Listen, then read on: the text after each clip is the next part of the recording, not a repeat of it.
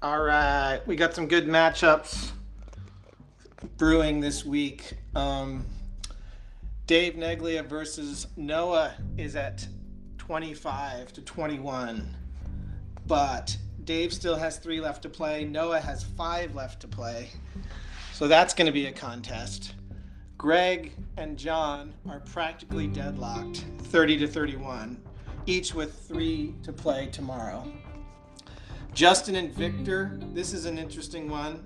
Uh, Justin's on 10 with three to play tomorrow. Victor is on 37 with a mega performance from Isak. That doesn't even count Isak's bonus points that he's likely to get for two goals. So uh, Victor's dominating that one. Um, Franco versus Luke Amato.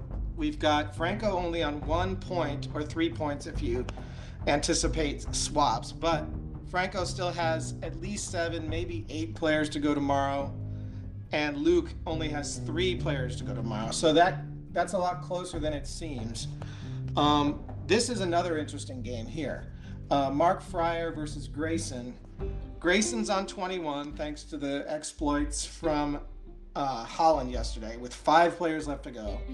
Mark is on 12 with eight more players left to go tomorrow. So Grayson is not assured of victory at all. He, he's going to need some help from his non Haaland players. And finally, the Battle of Lienz, Maddox versus Sasha. Maddox is on 12 um, or 17 if you anticipate bench points with four people to play. And Sasha is on 20 points or 25 points with three left to play. So that's anybody's match as well. Now, if you talk about myself and Trevor slash Samuel Eto'o face, I have 40 points. Trevor has a ton of bench points. So he's actually got 25 points rather than 12. So this is a lot closer than it looks. Plus, he's got three players going off tomorrow, and I only have two.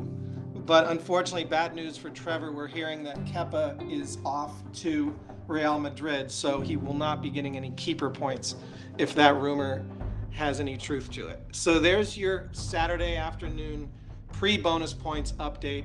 Looks like all of these matches are still in the balance, so thank you for playing.